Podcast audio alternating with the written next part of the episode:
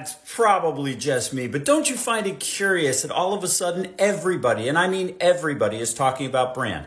LinkedIn's and the Googles and the Gary Vaynerchuks of the world. All these people that used to be performance marketing, digital marketing first, suddenly are talking about this idea of brand. It's everywhere. Why? See, back in the day, it used to be that brand was the big thing. That was what everybody settled on. That was what everybody aspired to have was a great story, a unique brand. And then along came the internet and digital and social. And guess what? Digital and social were supposed to save us. So what happened? Why are all these turncoats popping up left and right? What is it that they're suddenly figuring out that they didn't know before? Let's dive into it.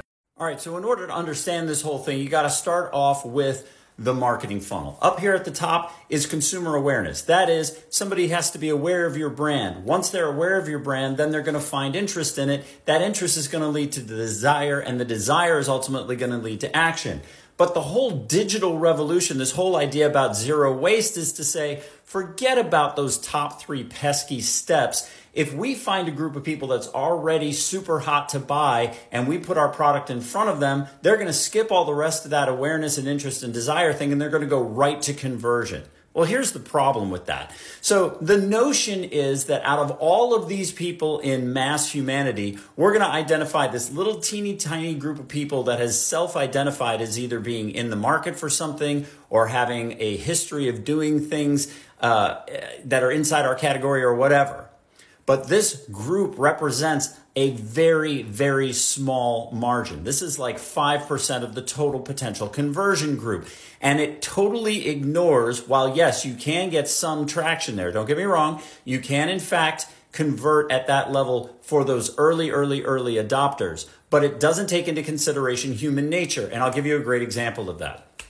Let's say that you're in the market for a car. Now, both of these cars are the same price, they have the exact same features and benefits, same everything. The car on the top is a Honda Accord. The car on the bottom is a Vroom-Doo 1A.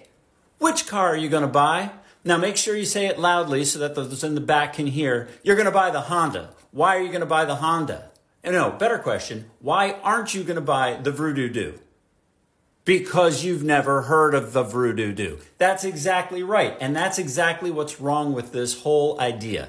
In order to achieve scale, not just initial sales, not just some momentum, not just $10 million, a hundred million, a half a billion, a billion dollars, true scale and size, you're going to have to get mass to be aware of your product so that they start the journey of becoming interested in the brand, wanting to learn more about the brand, wishing that they had the brand in their garage, whatever, and then moving down to action. What this ultimately does is increase the groups at the bottom that are a potential for conversion.